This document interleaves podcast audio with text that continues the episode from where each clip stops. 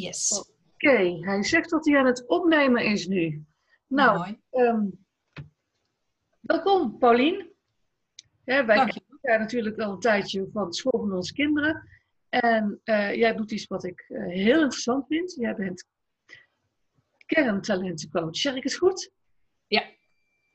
Kerntalentanalist noemen we het ook, maar dat, eh, ja. Kerntalenten. Leg eens uit. Wat is een kerntalent?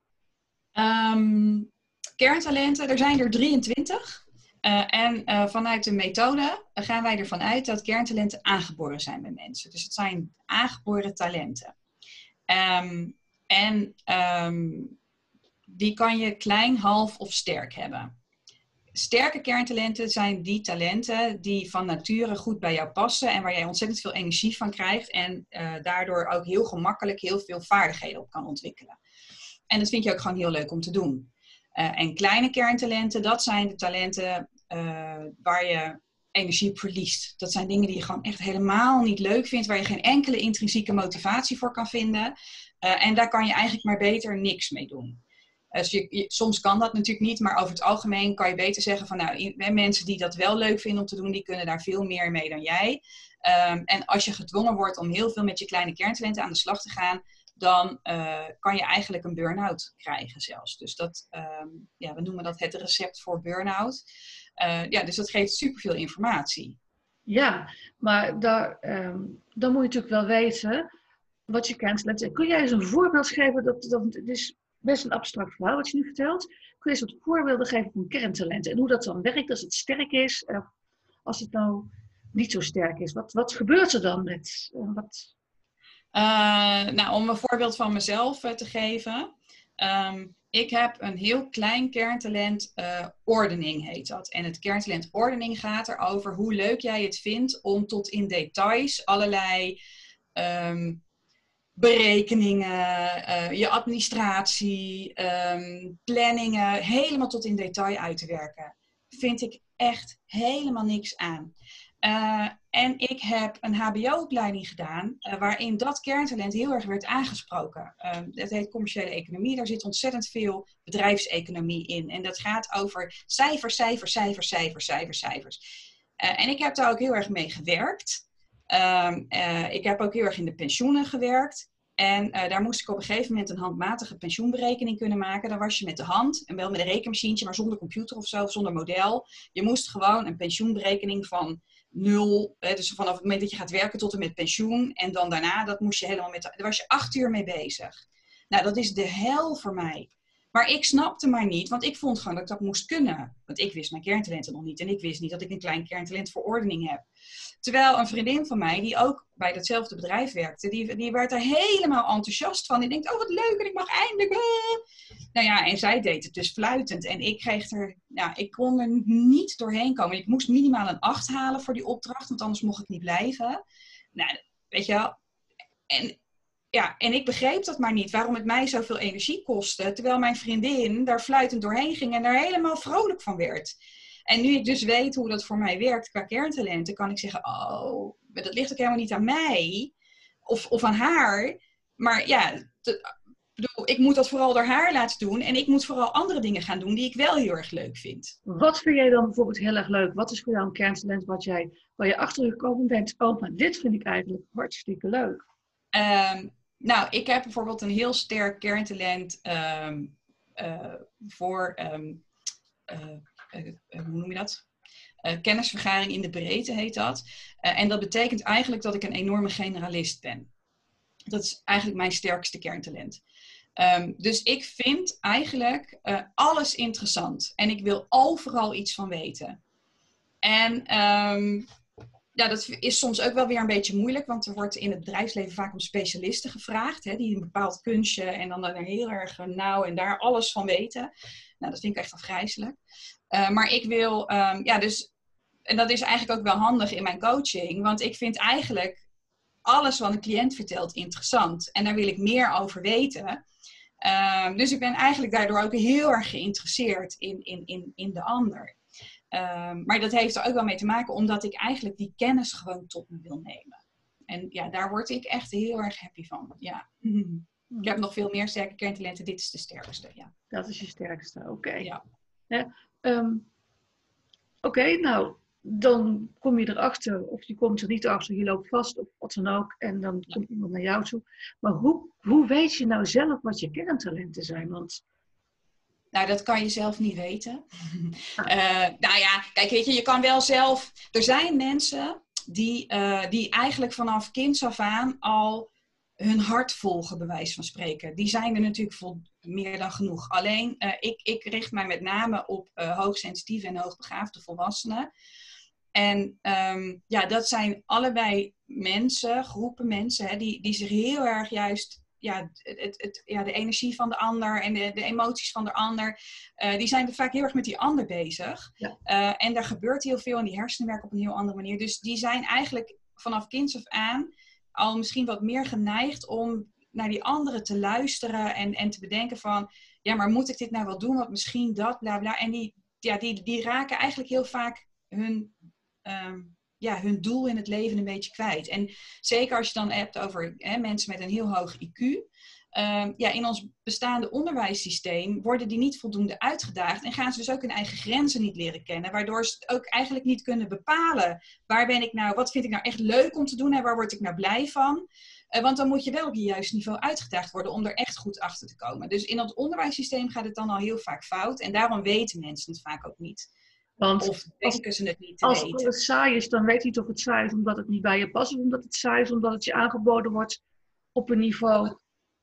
Ja, en, en, hoogsensitieve mensen hebben daar eigenlijk... Want die, kijk, hoogsensitieve mensen, het gaat niet alleen over IQ, maar het gaat ook over... Uh, ja, hoe breed wil je denken? Hè? Hoe, hoe, hoe creatief ben je in je denken. En heel creatief denkende mensen, ook zonder een heel hoog IQ, die komen in ons huidige onderwijssysteem natuurlijk ook helemaal niet tot hun recht.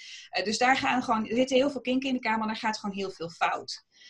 En nou zijn er ontzettend veel methodes uh, om achter talenten te komen. En die hebben allemaal hun eigen ding. Maar wat ze eigenlijk allemaal gemeen hebben, is dat ze uitgaan van dit ben jij nu en hier ben jij nu goed in en daar gaan we op verder. Maar juist die doelgroep hoogsensitieve, hoogbegaafde mensen, die net zoals ik, ik heb een, een HBO-niveau diploma gehaald op mijn kleinste kerntalent. Uh, dus dat is niet um, accuraat. Hè? Die, met zo'n test over dat je kijkt naar op volwassen leeftijd, kom je er nooit uit. En daarom is die kerntalentanalyse zo leuk, want dan gaan we namelijk kijken naar iemands jeugd. De basis van de kerntalenten gaat erover, wat vond jij als kind leuk om te doen? Um, en dan gaan we dus bij vanuit dat, dat jij uh, de ondergrens van de leeftijd is vier, dus je vierde en het begin van je lichamelijke puberteit, dan ben je in principe, uh, zelfs hoogbegaafde en hoogsensitieve mensen, dusdanig egocentrisch dat jij altijd momenten gaat zoeken uh, om dat te doen wat jij echt intrinsiek leuk vindt als kind. En daar zijn we naar op zoek, want dat zegt alles, al die dingen die jij zo leuk vond als kind om te doen, dat zegt alles over jouw kerntalenten. en dat is ook wat, waarom ik dan daarin zo belangrijk ben. Uh, omdat je ja, die vertaling moet kunnen maken. Van wat betekent het nou eigenlijk als jij het leuk vond om met poppen te spelen? Uh, wat, tot wat voor kerntalent leidt dat? Of als jij het leuk vond om met Lego te spelen, bij welk kerntalent hoort dat? Um, en dat maakt hem eigenlijk dat hij zo heel veel meerwaarde heeft, juist voor deze doelgroep, uh, ten opzichte van allerlei andere tests. Ja, maar wat ik, wat ik tegenkom hè, in, in, in mijn werk, is ook juist dat de groep op die leeftijd ook al heel erg vastgelopen was. En uh, heel erg in het aanpassen zat. En als ik naar mij kijk en naar mijn eigen jeugd, wat vond ik leuk lezen? Ja. Het enige wat ik echt leuk vond was lezen. Ja, dat, dat hoor ik ook vaak. En um, het is mij eigenlijk, ik ben nu zes jaar bezig met kerntalentanalyse. Uh, en in al die tijd heb ik maar met één cliënt meegemaakt dat we er echt niet meer achter konden komen. Dat het trauma dusdanig groot was uit de jeugd. Uh, maar daar zat ook um, um, fysiek en geestelijk misbruik bij, hè, dus ook seksueel misbruik. Uh, en dat trauma was dusdanig groot, die, die, die kon er echt niet meer bij. Um, maar daarom is die vragenlijst ook zo handig, want die leidt jou eigenlijk langs allerlei verschillende dingen. En heel vaak heb je dan, oh ja, oh ja, oh ja. Uh, en het, het, gaat er ook niet om hoe vaak je iets gedaan hebt. Ook al heb je iets maar één keer in je hele leven gedaan. Maar die ene keer dat je het kon doen, was het zo ongelooflijk leuk. Dan zegt dat eigenlijk al alles. Uh, want heel vaak als je dan bijvoorbeeld aan je, ik zeg, ga eigenlijk nooit naar je ouders, want die hebben gewoon eigenlijk geen goed beeld van jou. Die kijken alleen maar naar wat ze je zagen doen en dan ook nog hoe vaak ze je het zagen doen. Maar dat zegt gewoon helemaal niks, want het gaat er alleen maar om hoe leuk vond je dat wat je deed. En het gaat helemaal niet om, soms hoor ik wel eens, ja, maar dit kan ik niet het allerleukste vinden, want dat heb ik eigenlijk bijna nooit gedaan. Ik denk, ja, dat je het bijna nooit gedaan hebt, is gewoon niet interessant. Want, want het gaat, ja. Omstandigheden. En, um, en het, ja, weet je, er zijn altijd momenten dat je je even onbewaakt uh, uh, voelt. Dat je dan toch uh, weer dat. en, en lezen leidt bijvoorbeeld al heel duidelijk naar één of twee kerntalenten. Dus wat dat betreft. oh ja? En soms, ja, Ehm, het ligt er een beetje aan wat je leuk vond om te lezen. Ehm, en, en, waar, en waarom je het leuk vond om te lezen natuurlijk. Oh. Ehm, maar dat zegt, ja, dan weet je eigenlijk al. Kijk, en sommige mensen hebben ook. Kijk, er zijn er 23. Uh, eh, ik, de meeste mensen hebben zo tussen de um, 8 en de 10 kerntalenten sterk. Uh, en meer dan 10 kerntalenten is dus al best wel veel. Uh, en dat, wordt ook, dat is dan ook wat lastiger, hè? want je moet natuurlijk wel al die sterke kerntalenten ergens kwijt kunnen om, om, om, om het lang naar je zin te hebben ergens. Um, maar ja, er zijn, ik heb ook mensen met vier kerntalenten sterk. Uh, en die kunnen een heel prima leuk leven leiden. Het is ook heel overzichtelijk hè, als je maar vier verschillende dingen heel erg leuk vindt om te doen. Dus dat kan ook.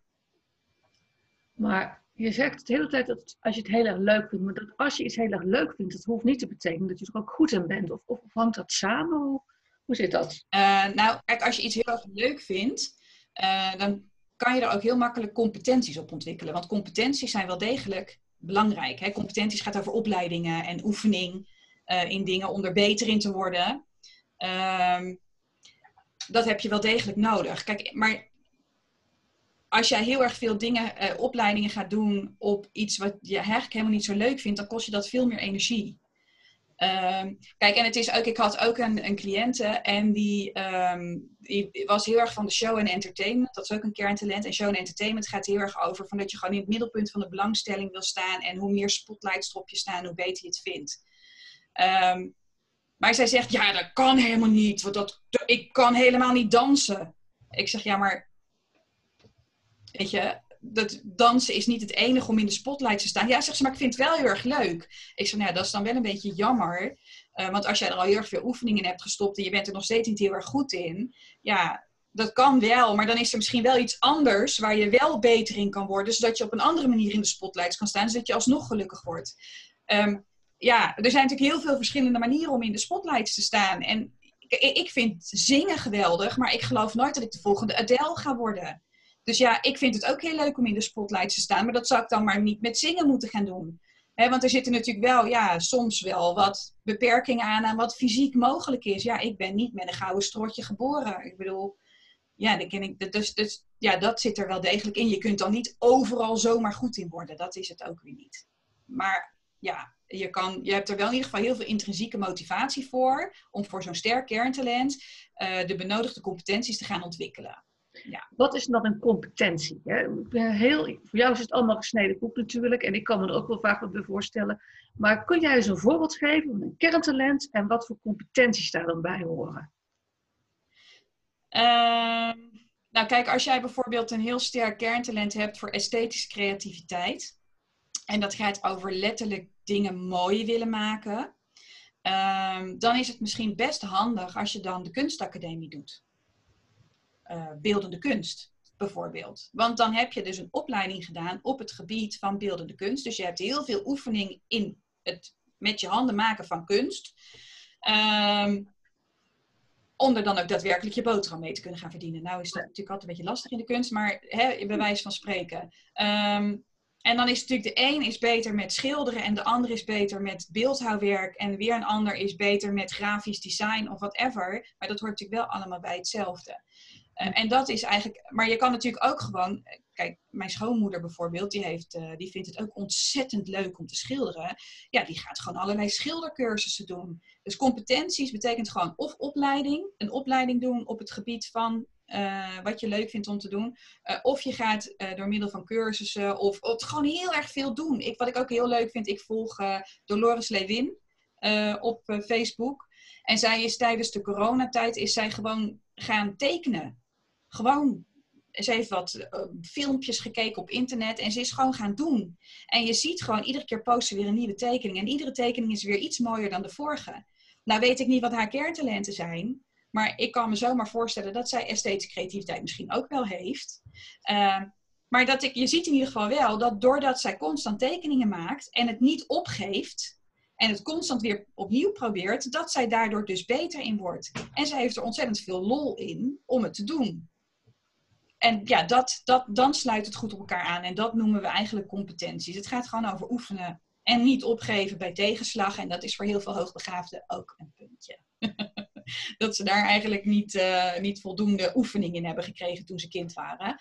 Uh, maar ja, het is wel heel erg belangrijk uh, om ja, daar wel um, op door te gaan, ook als het een keertje niet lukt. Ja, maar nu komen mensen bij jou en die houden door. Um, die komen of via het UEV omdat ze overspannen zijn en zo. En dan is natuurlijk, dan kun je niet zomaar zeggen, nou je kerntalent is, uh, zeg maar, als het uh, ga maar de kunstacademie doen. Dan zegt het UWV van, ja, wat je gedroomd, weet je, tekenen kun je je vrije tijd. Er moet wel een beroep uitkomen. Um, nou, dat valt wel mee. Het UWV is best wel meedenkend. Um, um, maar ja, nee, maar dus, het is natuurlijk 9 van de 10 keer ook niet de het enige sterke kerntalent. Kijk, en maar nee, ja, ik heb soms ook wel gewoon. Ik heb met één cliënt heb ik inderdaad echt gezegd: van ja, ik denk dat dat toch voor jou echt de juiste weg is. Want jij bent zo ongelooflijk creatief. Er zijn in totaal drie kerntalenten die over creativiteit gaan. En die had ze alle drie ontzettend sterk. En um, ja, en dat, weet je, je kan ook, als je dus echt um, schilder wil worden of zo, kunstschilder, ja, dat is wel lastig. Maar grafisch design of, of dat soort dingen, uh, uiteindelijk is ze uh, iets met game design gaan doen. En daar zit natuurlijk wel geld in.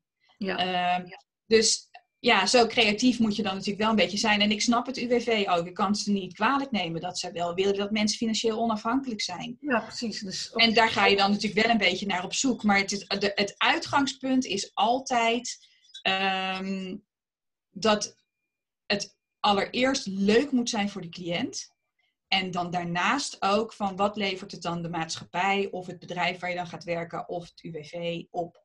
Mm. Uh, maar ja, de, de, de, die combi ga je altijd maken. Een hele andere manier van kijken. Hè? Want als je op school komt, dan gaat het erom, je moet stof je nemen. Dan moet je cijfers halen. En als je cijfers eh, van een bepaald niveau zijn, dan ga je naar een andere school waar je nog meer stof tot je moet nemen om cijfers te halen. En of het nou leuk is of niet, dat boeit eigenlijk niemand.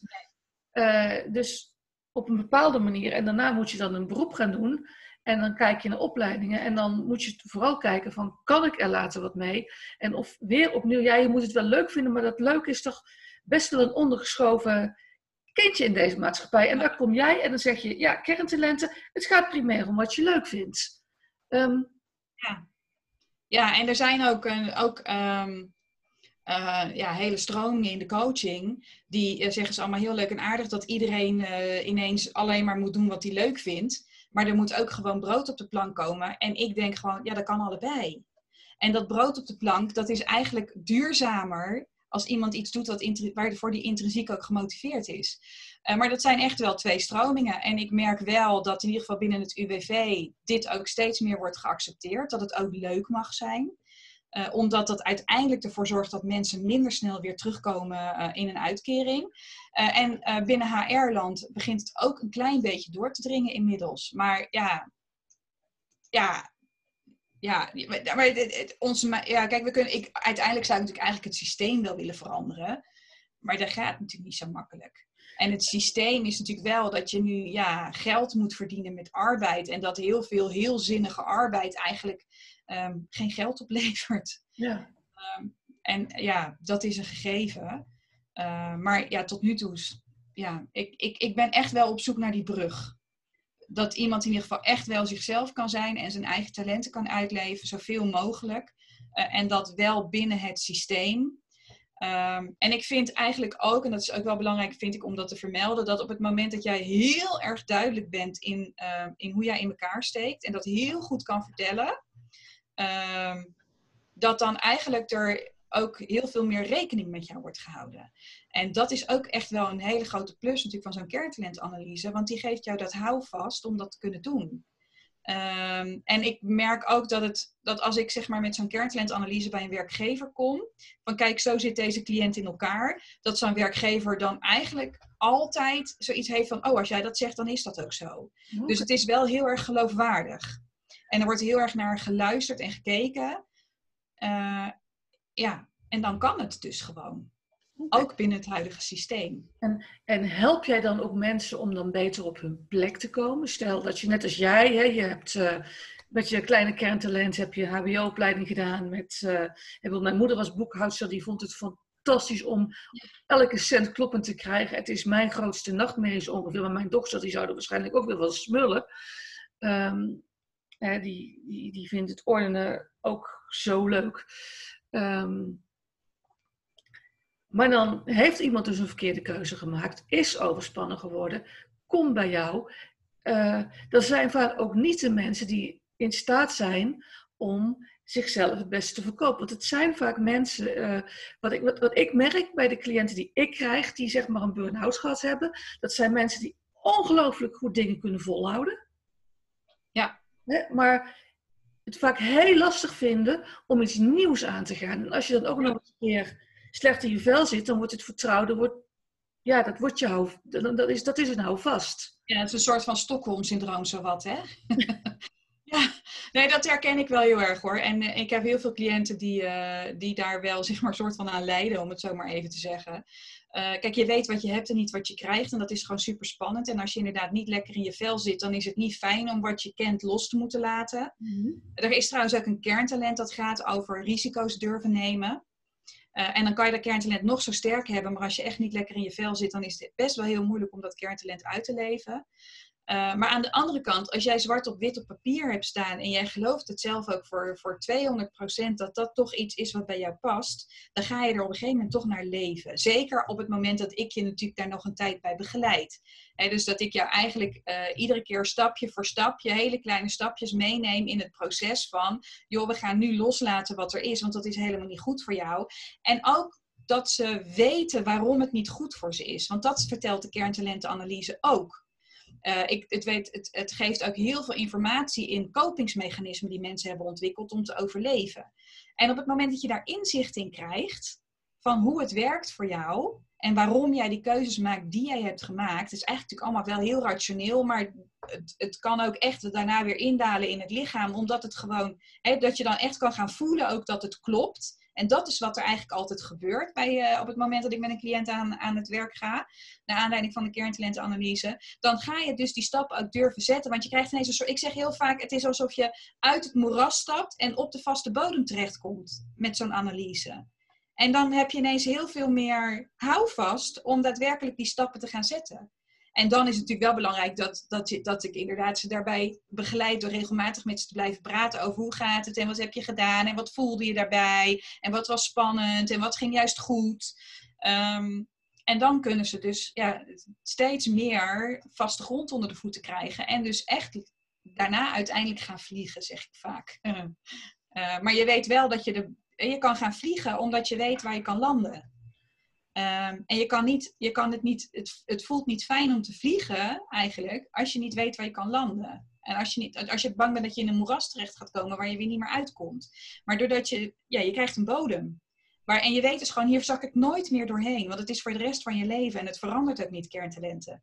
Um, en ja, ik, ik heb echt zoveel cliënten die daardoor gewoon echt, nou, gewoon life-saving change, of life-changing uh, keuzes gaan maken. Die echt gewoon compleet iets anders gaan doen. Uh, en daar intens gelukkig van worden. Uh, en zo blij zijn dat ze, doordat ze de kerntalentanalyse hebben gedaan, nu de stap durven maken. Dat is echt wel, ja. ja.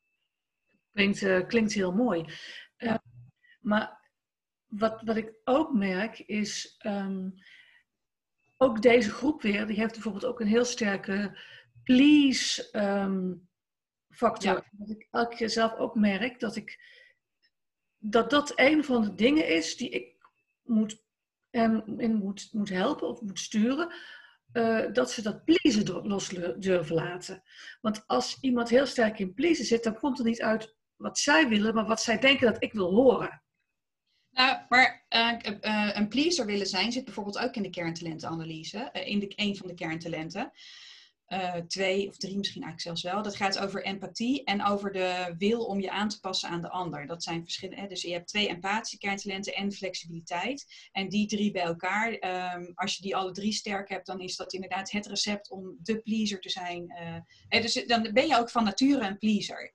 Dus het zit dan van nature echt in jou. Ja. Maar dan weet je ook dat het zo is. En dan kan ik dus ook gaan zeggen van joh, maar er zijn ook een aantal andere kerntalenten. En als jij die ook hebt, dan kunnen die, als je daar even bewust van wordt van hé, hey, ik ben nu weer aan het pleasen, dan kan je daar, ook omdat je weet waar het vandaan komt en dat je weet dat het bij je past. Maar je moet je niet laten overroelen, want dat, dat is niet oké. Okay. Maar je hebt dus, je krijgt daardoor keuzeopties om er wel of niet in mee te gaan. Um, en ook dat geeft gewoon heel veel houvast. Ja. Um, en wat ik ook, ja, ik werk ook heel vaak bijvoorbeeld met voice dialogue.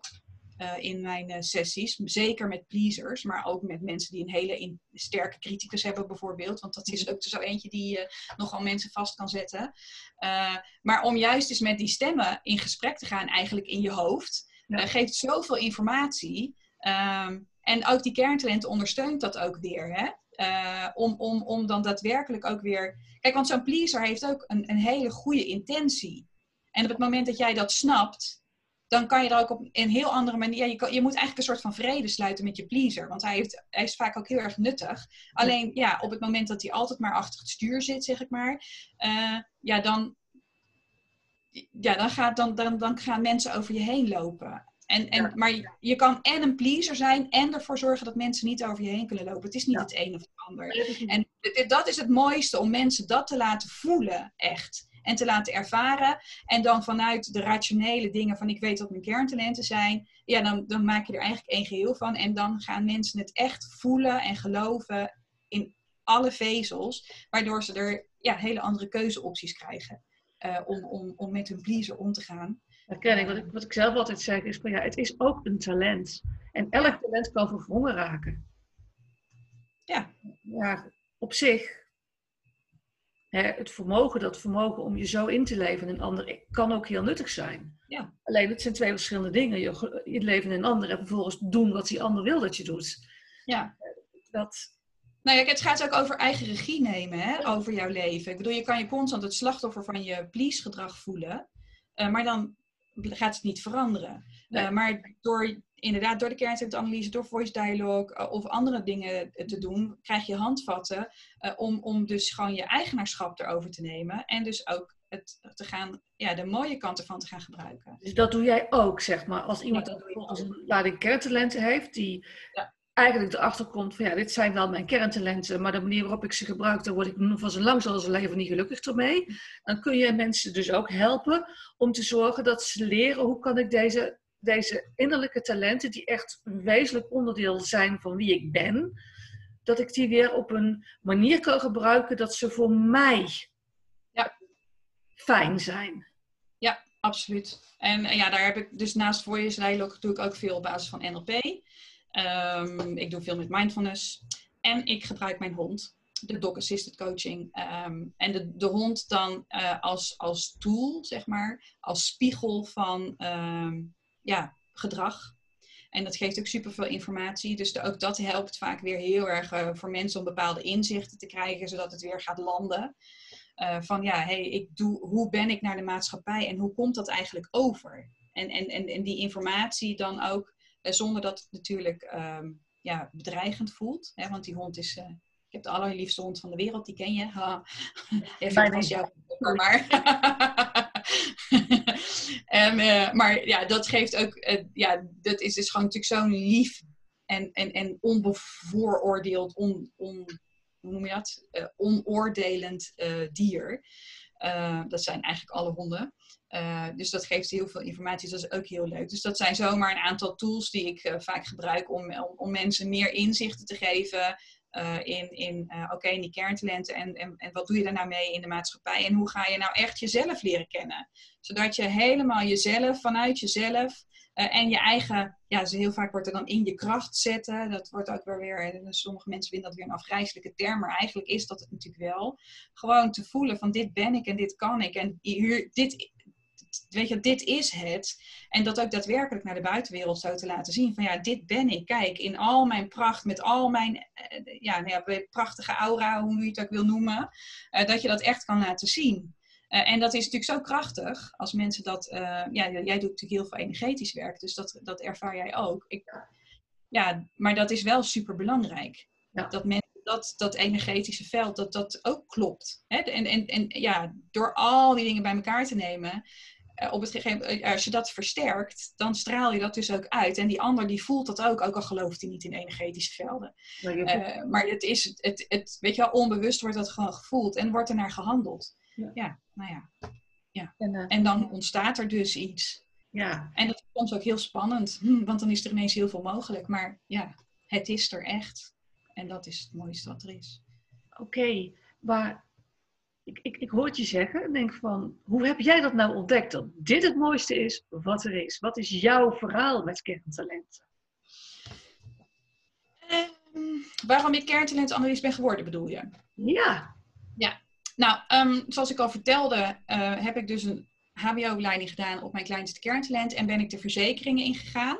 Uh, en heb ik dat kleinste kerntalent nog meer gecultiveerd. Um, maar ik nou ja, ik kwam dus ook constant mensen tegen die dingen moeiteloos konden doen, waar ik echt, nou ja, gewoon dacht van, jezus, wat de fuck is dit? Uh, sorry. Um, en, en, ik, ik, ik moest overal ongelooflijk veel moeite voor doen. En ik vond mijn werk eigenlijk gewoon echt niet leuk. Maar ja, wist, ik wist gewoon eigenlijk niet hoe of wat. En ik denk van ja, dit is het en ik moet hier maar uh, verder mee gaan. Dus ik heb, nou ja, gewoon maximaal twee jaar ergens gewerkt. Hè. Dus ik was echt zo'n jobhopper ook. En dan probeerde ik weer wat nieuws en weer wat nieuws en weer wat nieuws. En het, nou, nergens was het het. En uiteindelijk, als ik er nu op terugkijk, dan was het eigenlijk iedere keer voordat ik dreigde uit te vallen. Uh, hè, dus qua energie. Dus ik heb nooit een burn-out gehad, maar er altijd wel heel dicht tegenaan gezeten. Uh, ja, dan kon ik iedere keer zeg maar een echte burn-out voorkomen door net weer een, iets anders te gaan doen. Dat heb ik 15 jaar volgehouden. Uh, en inmiddels, um, toen was ik 38, en toen kwam ik er via mijn oudste zoon, uh, die je natuurlijk ook kent, uh, die was um, hoogbegaafd, bleek die te zijn. En toen heb ik mezelf ook laten testen. Nou ja, toen dacht ik ineens van, oh, er valt wel heel veel op zijn plek. En wat ben ik in godsnaam aan het doen geweest? Hè? En ja, rond die periode heb ik, ik heb, ik heb toen ook, ben in de WW terechtgekomen. En, um, en ik heb toen echt, zeg maar, ik had 22 maanden WW en ik heb toen gezegd, ik heb één doel voor nu en dat is die 22 maanden WW opmaken om er echt achter te komen, wie ben ik nou eigenlijk en wat wil ik nou eigenlijk en waar ben ik nou eigenlijk goed in. En dat heb ik ook gedaan, en in 20 maanden, maar goed. Um, en ja, toen op aanraden van een, uh, een, vriendin van mij, die zei van ja, ik heb, wel, heb jij wel de kerntalenten gehoord en dat is zo leuk en dit en dat. Um, en toen, toen ben ik me daarin gaan verdiepen. En toen dacht ik, ja, dit vind ik inderdaad wel heel erg interessant. En uh, ik kan twee dingen doen. Ik kan voor mezelf een kerntalentenanalyse doen en dan vervolgens gaan bedenken wat ik daarmee zou willen. Of ik ga gewoon de opleiding tot kerntalentenanalist doen. En dan heb ik gelijk ook al een soort van richting. Want dan kan ik in ieder geval daarmee verder. Want ik moet in ieder geval niks meer met verzekeringen doen. Um, en dat is eigenlijk, ja, de allerbeste beslissing ooit geweest, kan ik wel zeggen. En dat is dus inmiddels uh, zeven jaar geleden. Hoe wist jij dat dat de juiste beslissing was? Want je bent eigenlijk dus die opleiding gaan doen zonder dat je wist of jij wel uh, kerntalenten had in die richting. Ja. En je wist eigenlijk alleen van, nou, waar ik uitkom, daar wil ik uit wegblijven. Nou, die vriendin die mij die kerntalentanalyse aanraadde, die had ook wel zoiets van: Ik denk wel dat jij de kerntalenten hebt die nodig zijn. En ik heb toen ook een gesprek gehad met Frans Korte, uh, welbekende naam in, uh, in HB coachingsland. Uh, HB um, Frans is de opleider in Nederland geweest in het begin voor de kerntalenten. En ik heb ook wel een heel lang gesprek met hem gehad, waarin hij, hij, me ook echt wel heeft uitgevraagd. aan de, een beetje eigenlijk een halve kerntalentenanalyse al had gedaan met mij. Over wat ik leuk vond als kind om te doen. En toen, dacht, toen had hij al zoiets van, nou, ik denk wel dat jij de juiste kerntalenten hebt om, om het te gaan doen. dus het was niet helemaal... Um, maar als Frans had gezegd, ik denk niet dat jij het kan, dan had ik denk de opleiding ook niet gedaan. Ehm, maar ja, nee, maar het, het, bleek. En het grappige was toen ik dus tijdens de opleiding word, dan ga je ook oefenen op elkaar. Dus zo zijn, heb ik ook mijn eigen kerntalentanalyse gekregen. Dus maar ik weet precies wat mijn kerntalenten zijn. En, ehm, en toen was het wel van, oh, dit wist ik eigenlijk wel. Maar ik geloofde het nooit. Um, omdat ik geen enkele, mm, ja, in, in, eh, qua opleidingen of wat dan ook, uh, of mensen in mijn omgeving die mij daarin hadden gesteund of zo. En dat kan ik ze ook niet kwalijk nemen. Uh, dat hebben ze ook niet bewust gedaan of zo, of om mij klein te houden of wat ook. Uh, ja, maar ik heb gewoon niet de juiste steun gehad ook om erachter te komen. En, um, en dan als je dan zo'n analyse doet, en um, ja, ik vond het in ieder geval heel erg makkelijk om er echt van, van uit te gaan van, nou Pauline, je hoeft er nu niet meer aan te twijfelen. Dit is het. Um, en voor mij voelde het ook heel erg als nou, nu heb ik dus vaste grond. Uh, en hier kan ik mee verder. Ja, dat was wel een hele fijne bevestiging. Is dat ook wat je herkent bij andere mensen, dat ze eigenlijk zoiets hebben van, eigenlijk wist ik dat wel, maar ik durfde het niet te geloven. Ik durfde niet te geloven dat het cadeautje echt voor mij was. Ja, ja, dat zeg je heel mooi. Ik durfde niet te geloven dat dat cadeautje echt voor mij was. Ja, dat, dat is uh, ja, een hele mooie omschrijving van uh, de reactie van bijna iedereen, denk ik. Ja.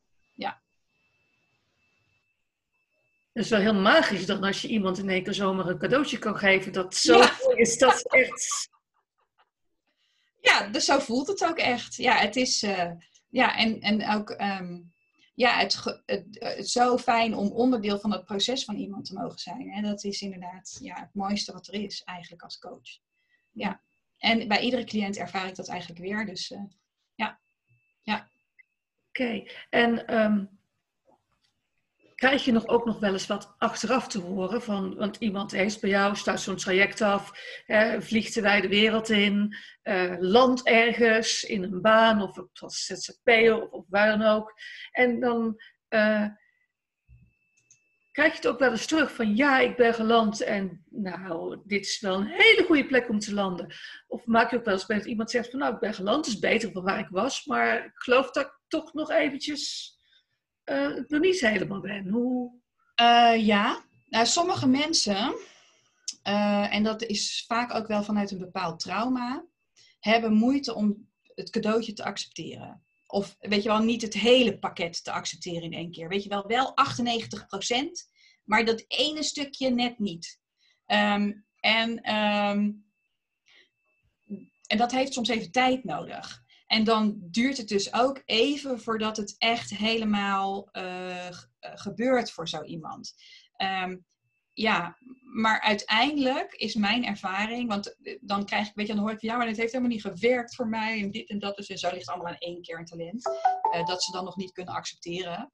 En, um, en dan van ik zeg, ja, weet je, het is wat het is, dit is wat eruit komt. En ik geloof er echt in dat, dat, het, dat, dat, het er, dat dit het is. Uh, en ik zie ook dat het voor jou moeilijk is om dat te accepteren. Accepteer dat ook gewoon. Dat het is wat het is. Um, en, en laat het gewoon even de tijd overheen gaan. En eigenlijk altijd uiteindelijk, ja, en heel vaak komen ze dan ook bij mij terug van Paulien, je had toch gelijk je had toch gelijk, het klopte toch. En nou snap ik het ineens en nou gaat het stromen. En nu gaat het, kan ik ermee door. Uh, ja, dat duurt soms even. Bij één iemand heeft dat twee jaar geduurd. Ja, dat kan. Maar uiteindelijk, ja. Je zegt gebeurt het allemaal aan één kerntalent dat ze niet kunnen accepteren. Ja, dat is, in dit geval was dat dan zo. Het ging over één kerntalent. Okay. Uh, maar ja, heel soms is het er ook wel eens twee. Zijn het er wel twee, maar het zijn er nooit meer dan dat, eigenlijk. En, en, en als iemand dat dan niet accepteert, wat, wat betekent dat dan eigenlijk? Dat ze zich niet kunnen voorstellen dat ze dit kunnen? Of dat ze met wat ze hier leuk vinden, dat ze daar competenties op kunnen ontwikkelen om even in het jargon te blijven? Of... Ja, dat kan heel verschillende redenen zijn. Uh, zeg maar de, waar ik het net over had, die uh, casus eigenlijk. Um, daar zat, um, het was een vrouw en zij had de beide empathische kerntalenten niet sterk. En daar had ze heel veel moeite mee om dat te geloven. Ze waren allebei klein. Dus eigenlijk was zij van nature niet heel erg empathisch. En wat houdt dat nou in? Dat ze eigenlijk van nature niet heel erg veel energie ervan krijgt om, om zich te bekommeren om andere mensen. Dat kan gewoon. Er is niks mis mee. Ehm, maar zij heeft een, uh, door trauma uit haar jeugd is ze wel gedwongen geweest om die voelsprieten voor haar uh, familie altijd uit te hebben staan. En dat heeft zij geïnterpreteerd als ik had die voelsprieten altijd aan en ik heb altijd moeten voelen wat er met de ander is, dus ik ben heel empathisch. Maar dat was gewoon trauma. En niet haar natuurlijke staat van zijn. En ze had dus ook heel haar werk gebaseerd op, op dat empathie. Ze zat in de zorg. Maar ze was al vier keer uitgevallen in de zorg en ze begreep maar niet waarom. En het heeft haar dus twee jaar geduurd om te accepteren dat dat trauma is geweest. En dat snap ik ergens ook wel weer. Maar zij kan dus nu met dat trauma aan de slag. En dat, daar is ze dus nu hard mee aan de slag. En daardoor kan het nu gaan stromen. En kan ze dus nu echt gaan doen wat wel bij haar past. En dat is dus niet de zorg. Maar dat betekent dus ook dat je door omstandigheden in iets wat eigenlijk geen groot talent is, wel heel erg goed kunt worden. Ja, absoluut. Absoluut. En, maar het geeft zoveel informatie als je dus weet. Um, en het geeft zoveel meer keuzeopties als je dus weet van wow, maar deze. Want als kind had zij geen andere keus dan dat te doen. Hè? Um, en ook dat is natuurlijk heel belangrijk om dat te erkennen. Van jij hebt gewoon alles erin gedaan om. Want anders, als jij dit niet had gedaan, had jij niet meer geleefd. Nou, zo sterk zeg ik het ook wel eens. Van, dus wees jezelf in godsnaam dankbaar dat jij deze koping hebt genomen. Um, en het heeft je zo ver gebracht als dat waar je nu bent. Dat, hoe mooi is dat eigenlijk wel niet? Alleen je mag het nu loslaten, want we weten nu dat het niet bij past. Maar je hebt wel gedaan wat nodig was. En dat, ik weet niet, ken jij de boeken van Griet Op de Beek? Ken jij Griet Op de Beek? Die is een Belgische schrijfster. Nee? Oh, nou, zij, zij heeft um, heel veel trouw, uh, vrij traumatische jeugd gehad. Uh, verdrongen herinneringen ook. Zij is toen twee jaar geleden was zij bij um, uh, De Wereld Draait Door over haar boek. Uh, maar zij schrijft ook zo ongelooflijk mooi over die, die, ja, die gezinsdynamiek en, en, en overlevingsstrategieën die je daar als kind kiest. Heel, heel, nou, heel indringend eigenlijk. Uh, maar dat is eigenlijk wel waar. En, en Griek op, Griet, ja, zij spreekt heel veel ook over trauma en hoe je daarmee om kan gaan, hoe je eruit kan komen. Uh, en ja, zij benoemt dit ook heel vaak. Um, en dat vind ik wel heel mooi. Want ja, wees jezelf toch in godsnaam dankbaar dat je hebt gedaan wat je hebt gedaan. Mhm. En, en onze doelgroep, jou, ik denk dat jij dit ook heel erg herkent bij jouw cliënten, um, dat dat vaak heel erg moeilijk is om, om te geloven dat jij hebt gedaan wat nodig was. En om jezelf daar ook een schouderklopje voor te geven. Ja, herkenbaar is heel herkenbaar. Maar het is zo belangrijk dat je dat wel doet. Ja, en wat, wat ik heel vaak meebak met mijn hooggevoelige uh, cliëntengroep, is um, dat die hooggevoeligheid, uh, die, dat vermogen ook om, om in te leven, maar ook om heel alert te zijn, wat, uh, dat is een talent. En ja, je, je, maar wat ik dus merk, en dat vind ik interessant, is vaak pak je je sterke kanten heel sterk op. Maar jij maakt dus bijvoorbeeld een heel duidelijk onderscheid tussen heel veel kunnen voelen en empathisch zijn. Dat zijn dus twee verschillende dingen. En daar ben ik het helemaal mee eens. Want heel veel kunnen voelen is op heel veel plekken hartstikke nuttig. Maar dat wil niet zeggen dat je je ook per se interesseert ja. voor wat je voelt. Soms wil je alleen maar leren van hoe kan ik zorgen dat ik het buiten hou of dat ik het kan richten voor de dingen die me wel interesseren en kan ik de ruis eruit laten. En dat zijn alles, alles draait hier over keuzeopties dat hoe beter je jezelf leert kennen, uh, op allerlei vlakken, en de kerntalentanalyse geeft daar superveel informatie bij, hè, en maar jij met jouw energetische werk weer op een heel ander vlak, ook heel veel informatie over hoe dat werkt. Maar al die informatie heb je allemaal nodig om heel goed over jezelf te weten, hoe zit ik nou in elkaar, en, welke, dan, en dan krijg je dus iedere keer krijg je er weer keuzes bij. En hoe meer keuzes je hebt, uh, hoe beter het is eigenlijk. Want je kan dan heel uh, bewust uh, zeggen dit wel en dit niet. En ook dan eigenlijk, ja, ik vind ratio, hè, voelen is heel belangrijk, maar die ratio erbij is ook heel belangrijk. Sorry, dat is mijn begaafdheid ook. Ja, maar daar ben ik het mee eens. Je hebt je verstand niet voor niks. Ik bedoel, nee. daar is het voor. Alleen je verstand, ik bedoel, wat ik tegen cliënten zeg, is je verstand is geweldig, maar je verstand weet niet hoe je gelukkig kan worden. Wat je wel weet is, als jij rechten wil, kan je verstand je helpen om te zorgen dat je er ook komt. Ja, ja, ja. Maar je hebt ze allebei nodig. Uh, en je, maar je kan niet het een en het ander. Het is echt en-en. Ja. Ehm, ja. Maar, en daardoor zijn die, ja, als je dus daardoor met je verstand weer dan die keuzes en dan ook, ja, uh, dan, dan, dan, ook dat levert weer energie op. Ja. Uh, en ja, dat is het allerbelangrijkste. Dat je die dingen doet die jou energie geven. Uh, op alle vlakken. En um, ja, want dan kan je het ook weer weggeven. als je dat zou willen. Ja. Of aan jezelf besteden. Uh, maar ja, als, het, uh, ja, als de energie er niet is, dan, dan, dan, dan kan er ook niks. Ja. En, en dat is zonde. Mm -hmm. Maar dus nog even je hebt, dus, je hebt dus talenten die dus echt bij je passen. En als je weet wat die zijn, dan kun je kijken van oké, okay, ik heb hier talent voor, hier word ik blij van.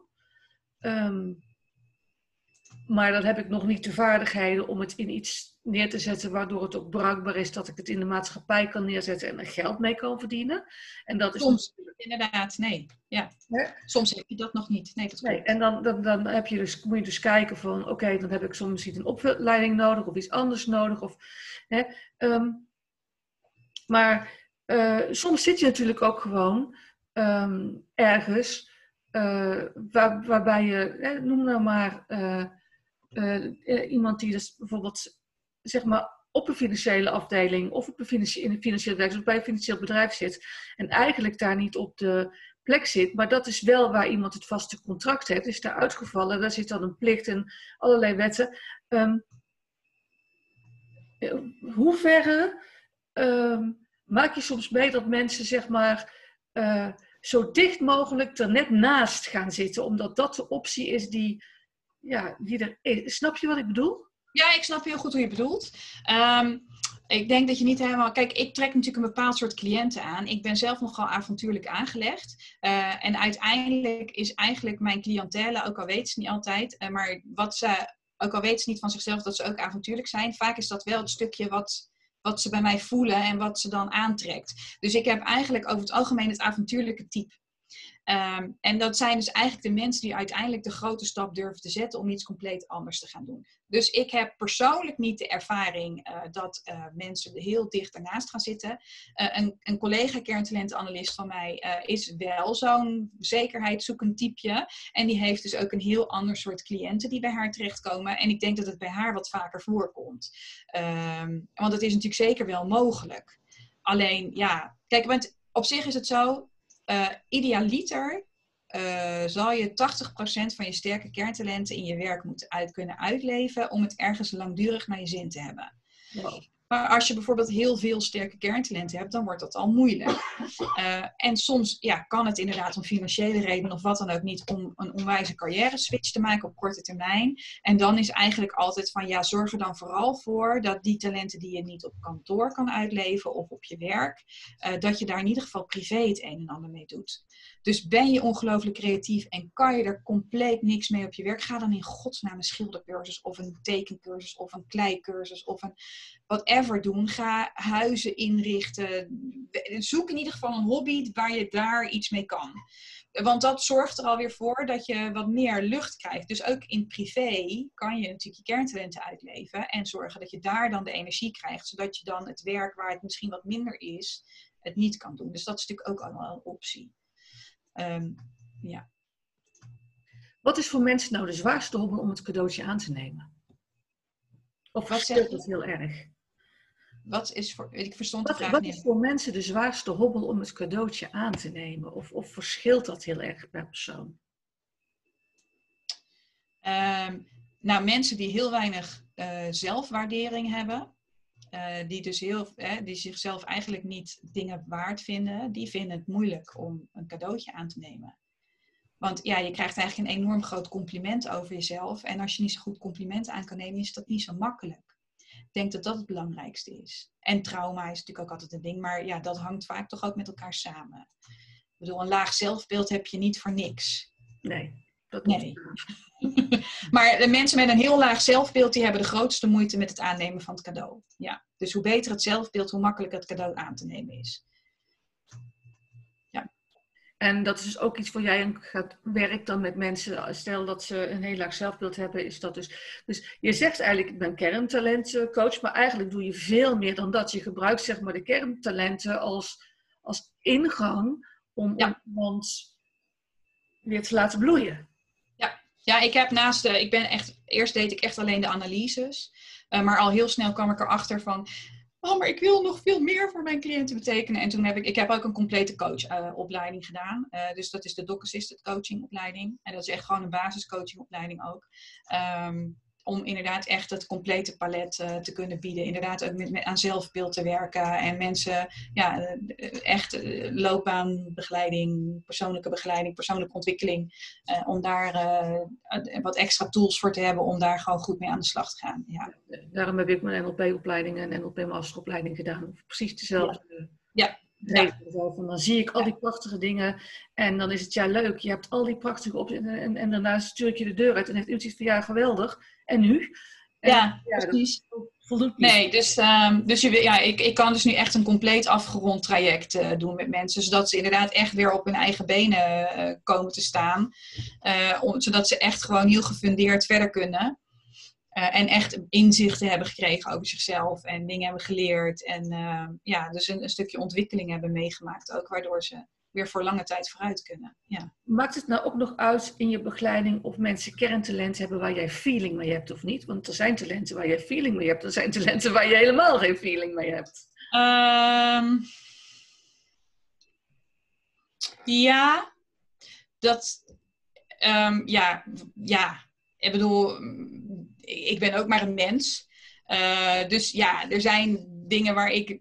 Maar het is nooit zo dat er ik heb geen antipathie dan of zo. Uh, maar soms is het gewoon ja, voor mij wat lastiger om het helemaal voor te stellen. En om alle aspecten van zo'n kerntalent helemaal te doorgronden voor zo iemand. Uh, maar ja, dan is gewoon mijn natuurlijke nieuwsgierigheid weer. En het feit dat ik eigenlijk heel erg breed geïnteresseerd ben. En een hele brede belangstelling heb. En dan gewoon vragen. Vragen, vragen, vragen. Dan ga ik heel veel vragen stellen. Van, hoe is dat voor jou? En hoe denk jij daarover? En en dan, dan kunnen we gewoon weer verder. Want dan heb ik meer, hè, dan heb ik gewoon mijn voorstellingsvermogen weer kunnen verruimen op dat kerntalent. Uh, voor die cliënt. En dan kunnen we daar dus, dus dat, hoeft, dat is geen belemmering of zo. Maar ja, nee, tuurlijk. Uh, ik heb niet alle 23 kerntalenten sterk. Dus ja, er zijn er wel degelijk een aantal waar ik wat minder mee heb. En, uh, en het ook wat lastiger vind om me daarbij echt iets voor te stellen hoe dat is voor iemand op het moment dat je dat wel heel erg leuk vindt. Zijn ze ook nog verdeeld in groepen, zeg maar? Of zijn er 23? Uh... Nee, er zitten groepen in. En, wat, wat... en ik noem bijvoorbeeld al creativiteit. Dat zijn drie verschillende kerntalenten. Um, uh, en dus er zitten, je hebt de, uh, de praktische creativiteit. Dat gaat echt over, nou, als je dus een timmerman bent en je timmert de stoel in elkaar, dan moet hij niet wiebelen, zeg maar. De esthetische creativiteit gaat over mooi maken. Um, de uh, grenzeloze creativiteit, dat gaat over eigenlijk het, het verbeeldingsvermogen in je hoofd. Dat is oneindig en daar zit ook de gevoeligheid in. Um, ik heb ook al gezegd over uh, empathie, dat er twee vormen van empathie zijn. Uh, de, de zorgende empathie en de transpositie-empathie. En transpositie-empathie gaat eigenlijk over um, met achterlating van alles wat jij zelf mee hebt gemaakt en hoe jij zelf in elkaar zit, dan echt gaan kijken naar wie is die ander nou eigenlijk en, en wat heeft die meegemaakt en wat voor achtergrond heeft die en daar heel erg in geïnteresseerd zijn. Um, en zo zijn er nog heel veel meer groepen. Ja. En die, hebben, ja, die groepen die horen dan weer een beetje bij elkaar, maar de ene groep heeft ook weer uh, invloed op de andere groep. Uh, dus ja, dat maakt het ook. Er zijn geen hokjes. Ik bedoel, je zou kunnen zeggen een kerntalent is een hokje, maar dat vind ik dan ook weer niet echt. Uh, maar ja, doordat al die kerntalenten weer op elkaar inwerken en het dus heel erg belangrijk is van ja, dat ja, je hebt ze dus klein, half of sterk.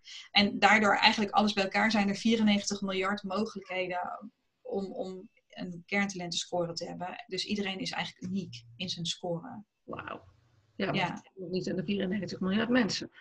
Nee, dus ik lijkt me heel spannend dat er al twee mensen elkaar tegenkomen die de, precies dezelfde kerntalentenconstellatie hebben, zeg maar. Ja, dat zou me nou heel erg leuk, maar dat lijkt me vrij onmogelijk. Dus um, ja, iedereen is uniek en dat maakt het ook weer zo mooi.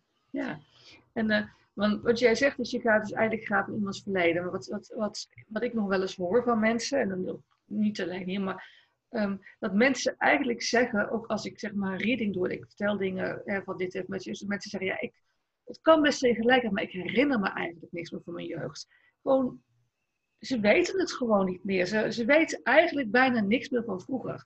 Kun je dan toch een succesvolle kerntalentenanalyse uh, afnemen als iemand zegt van ja, ik, ja, school, ik, ik weet het echt niet meer. Dat...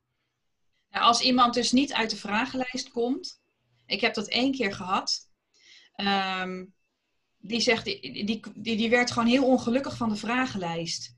Uh, en dan moet je het afbreken. Maar dat is in de zes jaar dat ik nu als analist werk, is dat één keer gebeurd. Um, dus dat kan wel. Maar ja, uit, kijk, uit, ja, uiteindelijk kom je er eigenlijk toch wel. Er zijn, er zijn heel veel vragen, maar um, het gaat uiteindelijk leiden tot 23 kerntalenten. En je hoeft maar op één. Stel nou over het eerste kerntalent bijvoorbeeld, over de, uh, um, de praktische creativiteit die ik net noemde. Um, daar zijn dan een stuk of 15 vragen over in de vragenlijst. Um, en je hoeft maar op één vraag sterk te scoren. Je hoeft maar één ding van die 15 vragen leuk te hebben gevonden om toch te kunnen scoren op dat kerntalent.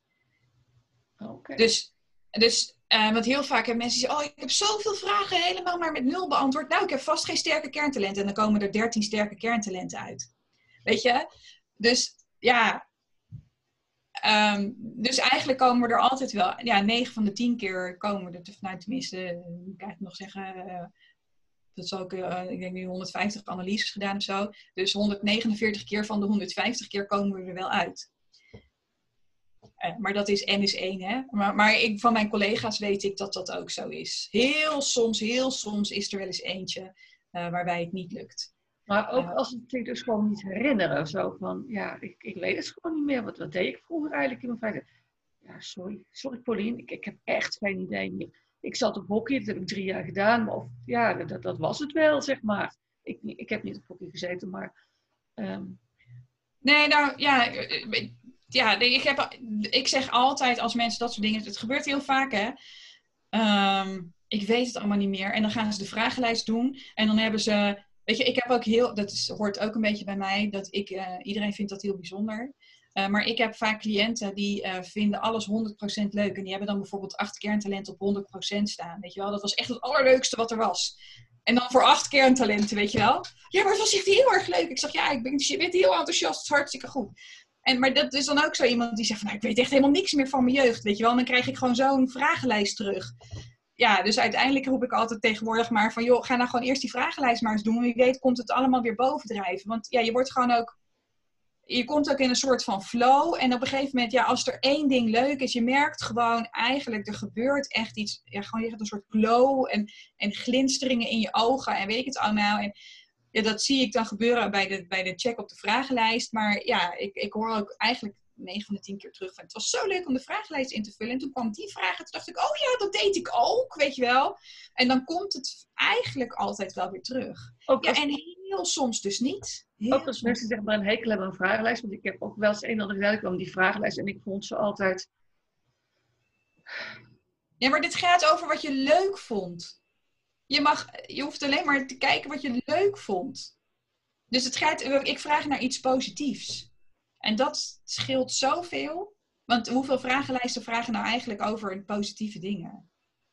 Nee, nee, meestal nee. Ja. Als ik voor je dit erg sterk of heel erg sterk, denk ik van ja, ja, ja. En dan merk ik ook van ja, maar dit en dan ga je dat. En dan dit lijkt heel erg op elkaar en bedoelen ze nou hetzelfde. En dan...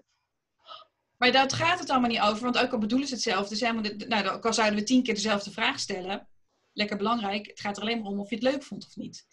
Um, dus het enige wat belangrijk is, is als, er, als er gevraagd wordt van uh, um, hoe leuk was voetbal voor jou, bij wijze van spreken. Nou, dan kan je gewoon denken, ja, dat vond ik heel erg leuk. Of dat vond ik helemaal niet leuk. Of ertussenin, nou, dat vond ik ook weer om te doen af en toe. En dan zet je hem halverwege. En door naar de volgende vraag. En dan komt er eentje van, uh, nou ja, lezen. En denk je, ja, lezen. En dan gaat hij op de 100, weet je wel. Um, en door naar de volgende vraag. Vond je het leuk om met vriendjes op het schoolplein buiten te spelen? Speelde je verstoppertje? Um, ja, allemaal van dat soort vragen zitten er eigenlijk in. Komen mensen er ook wel eens achter dat ze heel anders zijn dan ze dachten? Dat ze bijvoorbeeld van zichzelf denken, eigenlijk ben ik heel stil en introvert. En dat ze eigenlijk erachter komen dat ze heel graag in de schijnwerpers staan. Dat soort ontdekkingen gebeurt dat. Ja. Ik kreeg een, uh, het was echt letterlijk een grijze muis. Alles aan haar was grijs. Um, en uh, was alleen maar op de achtergrond bezig en uh, wilde vooral niet gezien worden. Uh, en haar sterkste kerntalent is show en entertainment. Nou, daar hebben we wat werk aan gehad om de, alle laagjes die daarop zaten eraf te halen. Het kind straalt nu als een, ik weet niet wat. Ja, dus, ja, daar hebben we een hoop werk aan gehad. Het is een traject, echt een heel intensief traject van een jaar geweest. Om, om, om, om daar echt het voor haar werkbaar te krijgen. Maar het klopte wel.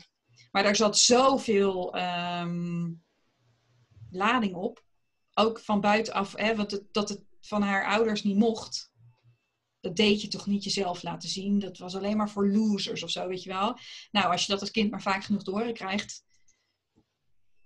Ja. Dus nee, dat gebeurt absoluut. En, uh, en zo, ja, dat, dat is dan even lastig. Uh, niet zomaar even lastig. Dat was een hoop werk. Maar uiteindelijk komt iemand er zo ongelooflijk veel. Ja, ik heb nog regelmatig contact met haar. En uh, ja, ze is gewoon super blij. Dat ze eindelijk mag zijn wie ze is. En dat ze dus nu ook gewoon richting haar familie zich heel anders kan opstellen. Juist ook doordat ze de analyse heeft gestaan. Dat ze nu echt kan zeggen van ja, het is allemaal heel leuk en aardig dat het voor jullie niet mag. Maar ik luister er gewoon niet meer naar. Want het gaat, ik ben belangrijk. En wat ik wil is belangrijk. Uh, en ik mag er ook zijn. En nou, dat is natuurlijk niet heel leuk voor je omgeving als je ineens zo'n houding aanneemt. Maar ze gaan er ook alweer aan wennen. Uh, en je krijgt er uiteindelijk uh, ook nog waardering voor ook. Dat mensen eigenlijk het gewoon denken van wow, daar kan ik echt niet meer omheen. Uh, en dat ze daar nog waardering voor gaan uitspreken ook. Zo van wow, weet je wel, nou tof. Fijn dat je nou laat, laat weten wie je echt bent. Hè, dat, dat, ja, Waardoor je nog weer een keer een boost krijgt van yeah, weet je wel. En dan, dan ja, dan gaat het weer door. Nee, dat is, uh, ja. Super. Ik heb ja. jou flink uitgevraagd. heb ik nog iets gemist dat je echt zegt, ja, dit, dit moeten mensen echt weten. Dit is zo belangrijk. Hier heb je het, hè, want dit is voor mij ook een, natuurlijk een onderwerp waar ik eigenlijk niks van weet. Dus ik ben gewoon helemaal mijn nieuwsgierigheid achterna gegaan. Uh, maar heb ik wat gemist? Nee, ik denk het niet. Ik, uh, goeie vragen. uh, nee, ik, ik denk dat we er heel goed doorheen zijn gegaan. Ehm, en dat ik eigenlijk al de essentie ehm, van wat het je kan opleveren en ehm, zou kunnen doen. wat misschien, ik weet niet wanneer je hem online zet. maar er loopt tot het eind van dit jaar een subsidieregeling van de overheid. NL leert door. En binnen die, dat is een 700 euro krijg je dan. Kunnen 20.000 mensen gebruik van maken. En zeg even, we hebben het over augustus 2020. Dus uh... van, van, die, vanaf 1 augustus 2020 tot en met 31 december. Maar op is op. Um, maar ja, dat zou misschien een mooie. Maar als je dat. Dat zou een mooie ja, ik laat, hem, ik laat hem erop staan, maar ik, kijk, dit blijft natuurlijk staan. Het kan best zijn dat iemand over drie jaar dit, dit hoort en denkt, eind van dit jaar is wel handig om te weten dat er over twee jaar... Ja, precies. Ja, ja, ja, ja. Van 1 augustus 2020 tot en met 31 december 2020. En misschien is er volgend jaar wel weer een nieuwe. Want vorig jaar en het jaar daarvoor was er ook zoiets. Hè? Uh, dus de, ik vind dat een heel goed initiatief van de overheid. Dus ik hoop dat ze dat erin houden. Uh, want het geeft heel veel mensen toch net even een boost om iets te gaan doen. Uh, Oké. Heb ik nog een andere, die is gewoon puur praktisch. Stel dat mensen dit nu gehoord hebben, helemaal enthousiast zijn en zeggen: Oh, dit wil ik. Hoe komt iemand aan een kenteling? Ik bedoel, als ze naar jou willen, dan heb jij misschien een, je hebt, ja, dan niet misschien, jij hebt een website, jij hebt een e-mailadres. Nou, dat zal ik er straks ook onder zetten, maar noem het zelf ook nog even. Uh, mijn uh, mail, of, uh, sorry, websiteadres is www.watzijnmijnkerntalenten.nl en mijn e-mailadres is info.kernkompas.nl um, En wil je, uh, ik zit in de regio Rotterdam uh, op dit moment. Um, woon je heel ergens anders en wil je een andere kerntalentanalist kijken, uh, dan kijk dan vooral op www.cortellens.eu. Want dat is de site van de overkoepelende organisatie. Of www.kerntalentenanalese. Oh, chips. Uh, uh, dus we hebben ook een vereniging. Hmm. Kan die even op stop? Je kan knippen, hè? Ja, ben ik nog niet heel goed in, maar... Eh. Oh, sorry.